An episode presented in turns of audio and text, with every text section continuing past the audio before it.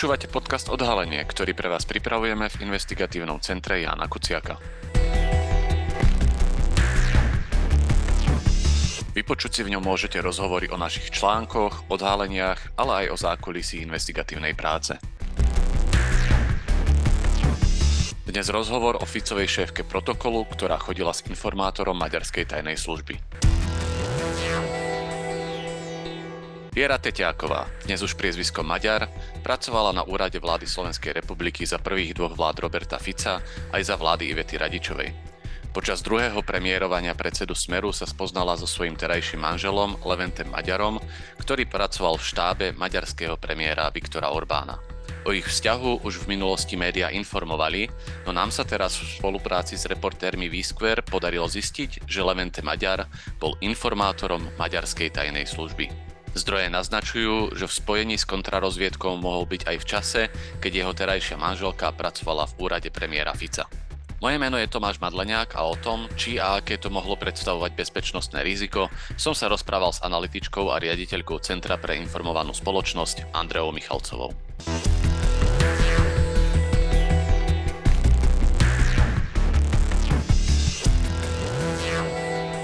Ahoj Andrea. My sme minulý týždeň vydali taký článok, uh, viem, že si ho čítala, lebo som ťa tam aj oslovoval, pretože náš kolega Sabol Čpáni z Maďarska zistil, že ich štátny tajomník, pán Levente Maďar, bol v minulosti informátorom tajnej služby kontrarozviedky konkrétne. No a tento pán, on má manželku zo Slovenska, pani Vieru Maďar, za Slobodná sa volala Viera Teťáková. A v Maďarsku z toho už v minulosti bol taký menší škandál, že ako mohol vôbec Levente Maďar dostať e, vlastne bezpečnostnú previerku, keď predtým, než si zobral pani Maďar, tak chodil s poradkyňou slovenského premiéra, pretože pani Maďar za Slobodná Teťáková bola pred svadbou pracovala ako šéfka protokolu na úrade vlády Slovenskom. A okrem toho si bola zjavne blízka s Robertom Ficom a ona tam robila od roku 2006 do roku 2015. No a teraz sa vlastne ukázalo, že škandál by to vlastne mohol byť skôr pre nás na Slovensku, lebo my síce nevieme, či Viera Teťáková mala bezpečnostnú previerku, to nám z úradu vlády nepovedali, ale bola to blízka spolupracovnička slovenského premiéra a jej priateľ bol informátor tajnej služby susedného štátu. A teraz sa teda spýtam teba ako bezpečnostné analytičky, je to teda problém, ak niekto z blízkosti premiéra má romantický vzťah s informátorom tajnej služby iného štátu? Áno, určite e, je to problém, môže to predstavovať e, závažné etické e, a bezpečnostné problémy. Obecne potom tento typ situácie môže mať potenciálne vážne dôsledky pre národnú bezpečnosť a dôveru voči politickým lídrom. Ak by tam reálne unikali nejaké informácie z prostredia úradu vlády o rôznych plánoch a rôznych aktivitách, čo sa plánujú smerom do Maďarska.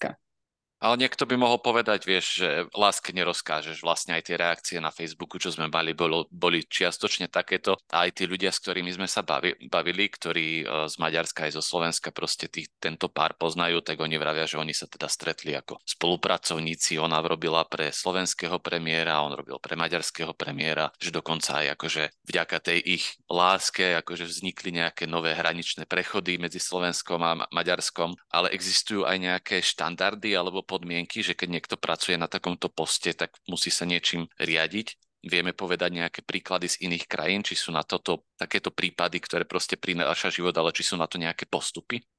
Mm-hmm, jasné. Tak v prvom prípade samozrejme, láske nerozkážeš, tieto situácie uh, sa stávajú, ale preto je samozrejme dôležité, aby tí ľudia, ktorí pracujú na týchto postoch, mali mimo bezpečnostné previerky, ktoré sa vydávajú na rôzne stupne utajenia podľa citlivosti informácií, s ktorými pracujú je dôležité, aby zároveň dodržiavali nejaké zásady, povedzme, personálnej bezpečnosti, administratívnej bezpečnosti, fyzickej, hej, aby citlivé informácie uh, šifrovali. A samozrejme, aby prácu si neprenášali domov, ak pracujú s citlivými informáciami a proste v zásade bezpečnosti a národnej bezpečnosti uh, pracovali uh, len s tým, čo vlastne im tá, im tá práca umožňuje. Príklady z iných krajín.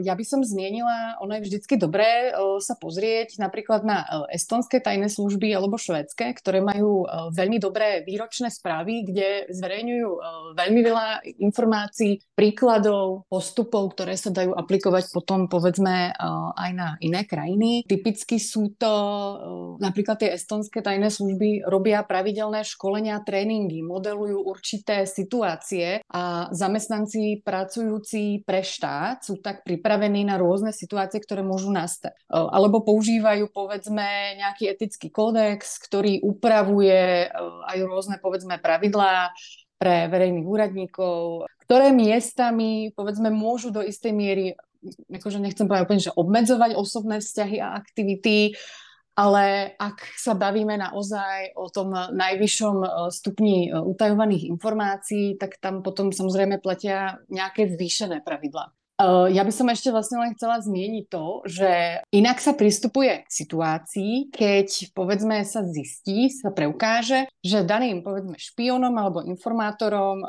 zahraničnej uh, kontrarozviedky je človek z iného členského štátu NATO alebo Európskej únie. Automaticky tak spadá vlastne do inej kategórie, do nejakej menej závažnej do kategórie menej závažného charakteru a inak sa potom aj prístupuje k riešeniu tejto situácie, ako keby bol ten vzťah povedzme s niekým, kto získava informácie pre nejakú tretiu krajinu, napríklad pre Rusko alebo Irán. Tam by sa tá situácia zrieši, riešila zrejme inak. Áno, k tomuto, k tomuto sa ešte chcem dostať, ale ešte ako si spomínala teda, že úradníci treba na týchto pozíciách by mali dodržiavať nejaké štandardy, e, šifrovacie informácie a nenosiť si prácu domov a podobne, tak asi bohužiaľ poznám dopredu tú odpoveď, ale a povedz mi ty, dodržiavajú podľa teba slovenskí úradníci tieto zásady? Nechcem hodnotiť, pretože tieto dáta obecne nemáme, ale môžeme obecne predpokladať, a to sú aj závery povedzme tých zahraničných e, tajných služieb, že najväčšie zlyhania sú vždy v ľuďoch a v tom, že ľudia často zanedbávajú dodržiavania týchto proste pravidiel. Bohužiaľ, deje sa to aj v Estonsku, aj v iných krajinách. Väčšina, väčšinou zlyha človek, než vlastne nejaký systém. No a keď sa to stane, že zlyhá človek na takomto poste, hej, pri, pri premiérovi, tak aký druh informácií alebo dokumentov by sa teda mohol dostať do nesprávnych rúk? Jasné, tak e, je to rôzne v závislosti na mieste, kde ten človek pracuje, ale obecne vlastne iné, iné krajiny a iné rozviedky zaujímajú v súčasnosti, povedzme, v minulosti bola tá špionážna činnosť zvyčajne zameraná na získavanie politických a vojenských informácií. Je to ciele e, sú tam naďalej asi možno najdôležitejšie, ale v dnešnom svete, ktorý je založený povedzme aj na rôznych technológiách, tak tie vlastne ten zámer aj tých spravodajských služieb je o mnoho širší. Typicky to môžu byť, neviem, rôzne informácie, či už aj o rôznych elektronických systémoch, ako fungujú, hej, rôzne IT softvery, veci týkajúce sa energetiky, rôznych firiem, ale aj napríklad vedecký výskum a rôzne komunikačné technológie, komunikačné kanály. Takže vlastne ja by som to tak zhrnula, že obecne tú rozviedku, dnes, kontrarozviedku väčšinou dneska už zaujíma vlastne všetko. Aj to, s akými ľuďmi sa stretáva, aký ten človek má vlastne prípadne priateľov, kamarátov, pretože to je takisto vlastne tiež uh, celkom dobrý vstup na to, ako získať, získať tie informácie. Hej? Keď vlastne, keď by bol človek, pracujúci v štátnej správe na nejakom proste poste, kde sa dostáva k citlivým informáciám, keď by bol vlastne dosť obozretný, tak by bolo vlastne ťažké sa dostať k týmto informáciám. Ale on možno tieto informácie hovorí či už práve manželke, alebo nejakým priateľom, alebo nejakým priateľom, ktorí pracujú v nejakých biznisoch a tá rozviedka sa môže vlastne e, pokúsiť získať informácie skrz aj e, týchto vlastne e, priateľov.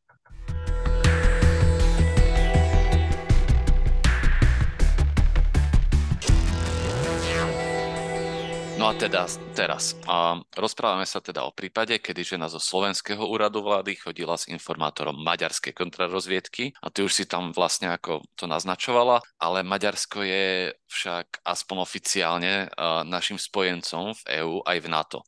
Tak je to napriek tomu nejaký problém?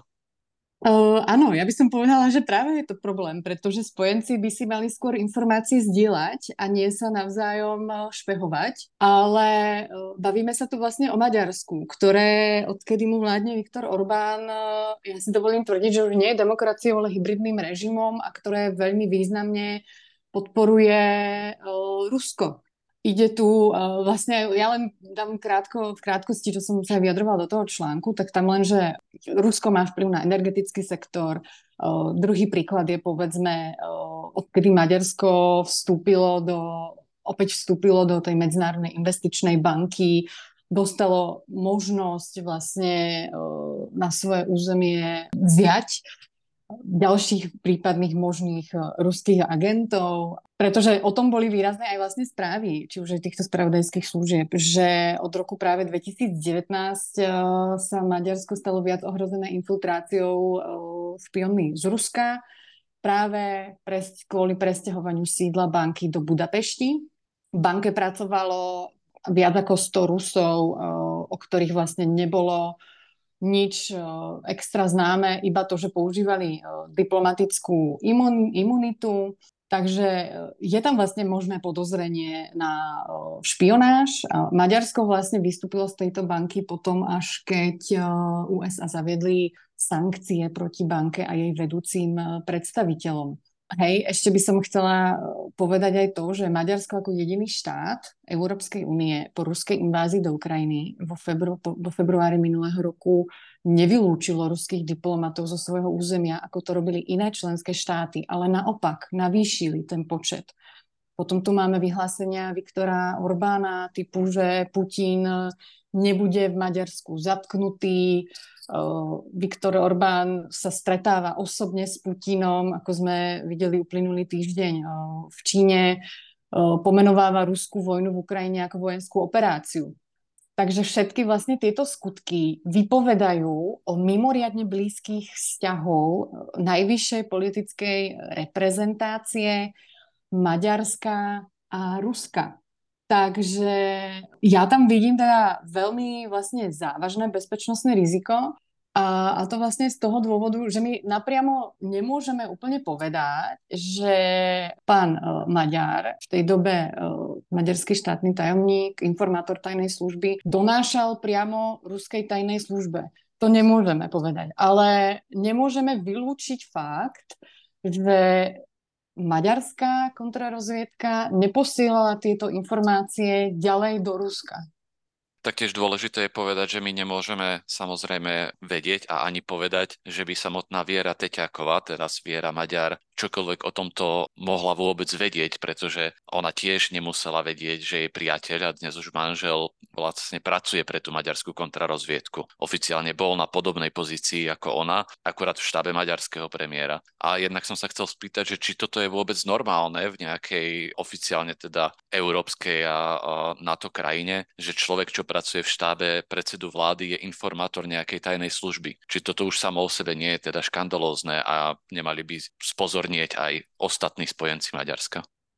Určite to nie je normálne, určite by to mal byť škandál, ale ako poznáme, ako funguje Maďarsko, tak škandál e, z toho e, nebude. Ja si myslím, že ostatní spojenci v rámci EÚ a NATO, aj vlastne napriek tomu, vďaka tomu, čo som hovorila predtým, úplne Maďarsko nepovažujú za spojenca v tom zmysle, že tie tajné služby zahraničné nezdielajú, niečo asi zdieľajú, všetko nezdielajú s maďarskou tajnou službou. Takže vzhľadom práve k tým aktivitám, aké Maďarsko má e, s Ruskom. Takže z tohto dôvodu nie sú považovaní za dôveryhodného spojenca, pretože Hej, my si tu môžeme vlastne hovoriť o, čokoľvek. Nevieme presne, aké informácie si predávali, ako vravíš, nevieme, či Viera Tiťáková predávala na, naozaj nejaké informácie. Nemáme, nemáme to ako vlastne vedieť, môžeme všetko, všetko brať ako také domnenky, ale Určite je to problém a v prípade, že napríklad ten vzťah Viery Teťa, Teťákovej o, s Maďarom sa povedzme uberal niekam vážnejšie, tak nejaký bežný štandardný postup je, že mala to nahlásiť, možno to nahlásila nadriadeným a ak by tam bolo nejaké podozrenie na to, že unikajú nejaké informácie, tak určite o tom mala byť informovaná slovenská tajná služba a, a tak ďalej. Toto, či sa stalo, nevieme. Ona v tom roku 2015 odišla. Ja úprimne neviem ani presne, kedy sa vzali, v ktorý rok, takže nevieme, či to má nejaký súvis s týmto. Pravde, pravdepodobne v roku 2015, áno.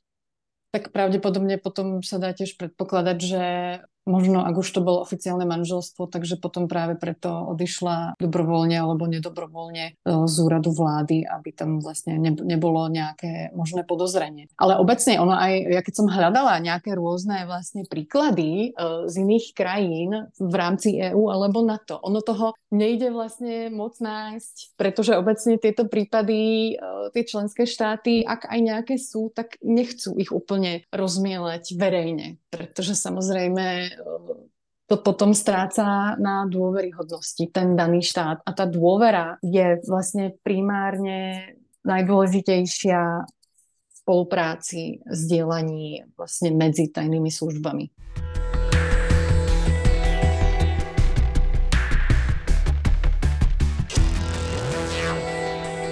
Poslednú otázku, ktorú som na teba mal pripravenú, o, tu mám vlastne postavenú na tom, že jeden zdroj z prostredia maďarských tajných služieb nám povedal, že Slovensko a Maďarsko sú krajiny, ktoré sa tradične navzájom špehujú. Tým teda akože naznačoval jednak to, že uh, aj ten Levente Maďar mohol mať nejaké záujmy teda na, na Slovensku, ale zároveň, že aj Slovensko teda uh, v tomto postupuje podobne a že tiež podľa neho teda Maďarsko špehujeme.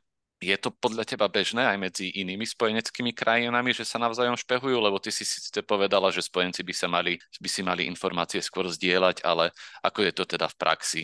Že naozaj ostatní spojenci sú takí čistejší, alebo je to iba teda ten vzťah Slovenska s jeho južným susedom, ktorý je taký špecifický kvôli našej a nie veľmi dobrej histórii?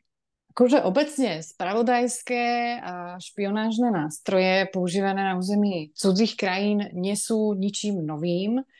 Poznáme ich povedzme od čiastej studenej vojny, ale bolo by fakt milné sa domnievať, že dnes sa nepoužívajú a že dnes sa nesledujú povedzme aj spojenci. Dokonca v skutočnosti sa v tých niektorých prípadoch používajú vo väčšej miere práve. Povedzme, že keď sa zameriame na ten región strednej a východnej Európy, tak u nás vlastne tie špionážne siete sú veľmi živé, aktívne. Povedzme, nie sú to len ruské špionážne agentúry, ktoré sa tu pohybujú, ktoré ale tu majú samozrejme, dovolím si tvrdiť, najvyššiu, najvyššiu činnosť. Ale ono obecne, dobrá spravodajská služba je schopná operovať vlastne po celom svete. Takže bolo by milné sa domnievať, že či už na území Slovenska, Maďarska nie sú aj uh, iné tajné služby. Pretože žijeme vlastne vo svete, kedy uh, najcennejšou hodnotou sú dáta a informácie. Takže uh, určite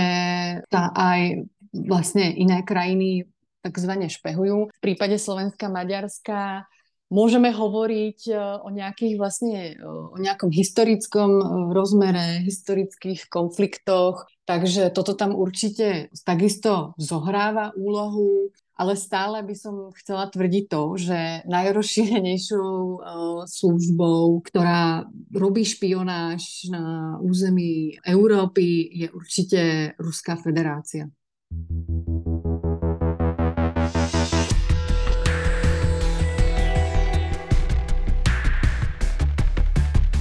Ďakujeme, že ste si vypočuli podcast Odhalenie investigatívneho centra Jána Kuciaka.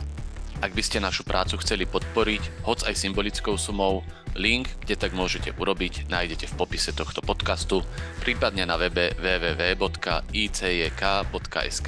Tam nájdete aj naše investigatívne články. A akékoľvek nápady, tipy, ale aj pripomienky nám zasielajte na e-mail icjk.icjk.sk.